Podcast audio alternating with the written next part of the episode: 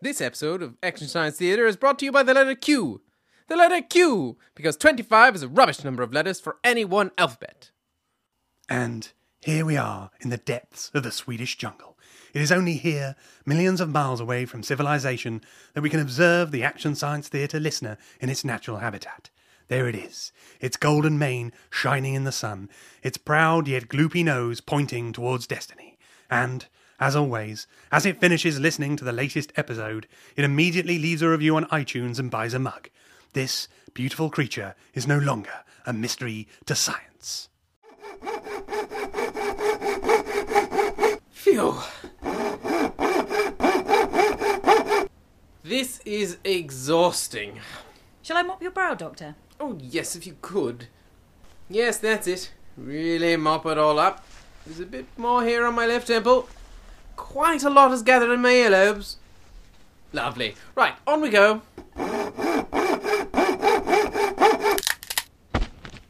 There we go, at last. Whew. Excuse me, Doctor. Uh, yes, nurse, what is it? Reading his notes, it looks like it was his left leg you needed to cut off. I did cut off his left leg. Stage left. Oh. Well, let me have a look at his notes. Oh, no, you're right. That would explain quite a lot. The other leg does look more gangrenous. Yes, and it smells awful. Well, I suppose we could try and stick this one back on. We tried to do that the last time it happened, but it didn't work. Mm, Yes, so we did. Well, just let me add something to the notes. There we go. Infection spread before we could do anything, blah blah blah. Now, pass me the saw, please.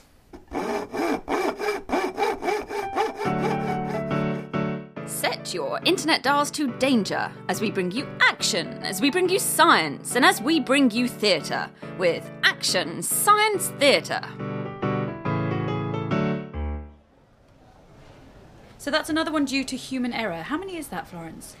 That takes it up to eight this week. And how many from infections? This week, 100. A nice round number for a change. I like round numbers. And how many have died from actual combat? Uh, nine. That is grim. Yes, I suppose it is. Are you going to eat that biscuit? No, I don't think so. I've lost my appetite. Well, good news for me. These ones have cinnamon in. I love cinnamon. So, what are we going to do? About what? All this? We can't know about all this and do nothing. But what can we do? We're just nurses. The doctors don't listen to us. Excuse me, nurses. Yes, Doctor. Uh, Could you point me in the direction of the latrine? You just go through the door and it's on your left, Doctor. Oh, very well, I'll find it myself. Good day. See what I mean? Thanks to Florence, we have the information. We just need to get it to the right people. But who? The newspapers? Do you know anyone who works for a newspaper? My cousin Billy licks newspaper ink from people's fingers for a sixpence. Not exactly what I had in mind. Dr. Albert Bunting is the cousin of the Minister of War. Really? How did you know that? Sorry? Oh, I wasn't talking to you. I was reading the trivia section of the war newsletter. Dr. Bunting is your Dr. Anne. Talk to him. Try and persuade him to help. Ethel, are you a Pisces? Not now, Florence. Because it says you're going to have to push a friend to make the right decision this week. You see, Anne, it's fate. The stars want you to. And it says you'll get some very, very bad news, which will be followed by even worse news. Well, these things aren't always right. How do I even go about convincing him? Use your charm. You scrub up nice with some boot polish in your hair. Flutter your eyelashes at him. He won't pay any attention, I'm telling you. He will once he sees you in a short skirt. You mean let him see my ankles? I've always liked your ankles. They're very symmetrical. You see? It'll work. Trust me. Come in. Good evening, Doctor. Ah, nurse. Um, I'm sorry. I've- I'm afraid I've forgotten your name. Anne Hatherley, Doctor. We've been working together for over a year. Yes, I'm sure, but in the thump and bash, the, the scrum and twang of a surgical theatre, it's not always possible to keep track of all the details, I'm afraid. I completely understand. So, Nurse Hatterby, what can I do for you? Before we get into that, perhaps you could dim the lights a little.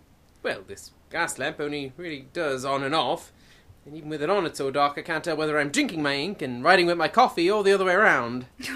You have such a way with words, Doctor. Do I? Yes, I, I suppose I must do.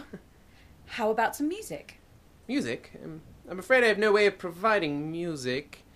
I do know a few musical theatre numbers I could sing for you. Uh, let's see. oh, take out the barrel, me laddie, oh. Take it outside. Take out the barrel, me laddie, oh. Tell me whatever you Actually, like. I think silence might be better. Nurse, you're getting awfully close. I wanted to make sure you could see me in the light. And My word, are those your angles? Do you like them? Well, the left one actually looks a bit swollen. I could get you some ointment. Let me be honest with you, Doctor. I'm not sure that's wise at this proximity. I know that your cousin is the Minister of War. Slightly odd pillow talk, but yes, it's true. We'd like to talk to him. Who's we? Myself and some of the other nurses. They're not going to get this close to me as well, are they? They might, if you want them to. Sorry, I don't follow. It's very simple. We're willing to get as many nurses as close to you as you want, as many times as you want, if you'll arrange for us to talk to your cousin.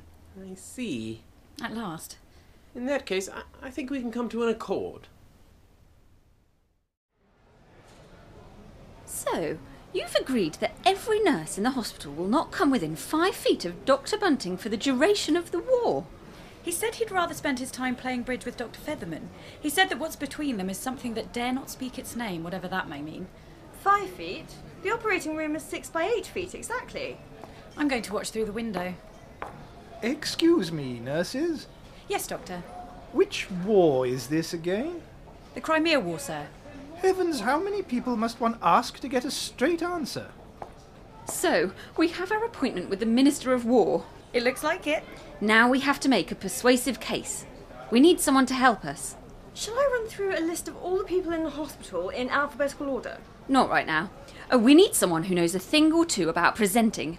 I think I know just the man. Who? A soldier who came in wounded two nights ago. What's his name? Corporal Talks. Corporal Edward Talks. Corporal Talks. Hey, Ethel, Ethel, is that you? It's me, Corporal Talks. I told you, call me Ted. All right, Ted. I won't have a woman I've had my way with not calling me by my first name. You've had your way with him. He told me he was dying and it was his last chance. But they all say that. You don't go with all of them, do you? Well, I'm sorry, you can call me Ethel Gullible. Uh, Sorry to disturb, ladies, but did you want something? Just I may black out from the pain I'm in at any moment. We need your help. Oh, anything for you, Ethel. Particularly after you let me. You used to do musical theatre, right? That's right. Little Teddy Talks, they called me. They used to put me on for 18 minutes and I brought the house down every time. Really? Yeah, but you know, the structural engineering in those places was terrible. A lot of cowboys out there. We're going to meet with the Minister of War, try and convince him to make a few changes. What kind of changes? You're not going to talk him out of having wars, are you? Other than the shrapnel, I've had quite a lot of fun here. No, just convince him to manage things better. Improve care for the soldiers, that sort of thing. Sounds like a worthy cause. A bit practical for me, but sure, I'll help. I take it you want to know how to put it together. Yes, please. right, first things first the way you look. Make sure you show a fair amount of ankle. Nothing too provocative, they need to be looking in your eyes, but just tease them a bit. Okay. And use positive body language. Every time you pause, give them the thumbs up. Are you writing this down? I write everything down. Really? And then Corporal Talk said, Anything for you, Ethel, particularly after you let me. I sometimes use her to manage my to do lists. Second, think carefully about what you're going to say. What's the message? Make sure you make clear, concise points and you have takeaways. Takeaways? Three key points you want your audience to remember. Make sure you restate them at the end. Okay. Sounds like we can handle this. Oh, and one more thing. What? People work visually. It's why we wear different colour uniforms from the enemy. It's much easier to say, shoot the blue ones, rather than get the Russians. Do the Russians wear blue? Oh, I forget. Anyway, it doesn't matter. But present whatever you have to show visually. Visually. Okay, thanks, Ted. You've been a big help. No problem, and good luck. Visual? How are we going to present the information visually? Are you going to eat that pie? No. I love pie. One of the soldiers in the Black Ward is an artist. Maybe we could get him to help. Do you think he would? Oh, yes. He actually is dying, so there was nothing wrong with what I did. But what do we want him to paint for us? Mm, lovely pie. Some way of explaining the problem in easily digestible visual form. Mm, a pie, pie, pie. To show how the total number of dead soldiers is split into different sections. Oh, I love pies. and the one section is surprisingly large. Excuse me, nurses. Uh, Yes, Doctor. Do you know? Oh, look at the way you eat that pie. That's interesting. I divide the pie up into four sections, each one larger than the last. So I end up eating the biggest piece of pie. I love pie. Yes, it occurs to me that would be an excellent visual way of demonstrating how, out of the many trips I make trying to locate hospital facilities, most of them are wasted. Yes, I suppose it would. Ah, talking to myself as usual, good day. I think that might be it. He's right. I've just worked it out, and I think I could explain this adequately to an artist. How long do people on Blackwood have? Could be a day or less. Well, we better get going. Florence, you can bring your pie. I would never leave pie. Which one is he? I'm not sure. I only remember the groaning sound he made. Oh, well, that's easy enough. No, Uh, Ow! no. Ow! Yes, that's him.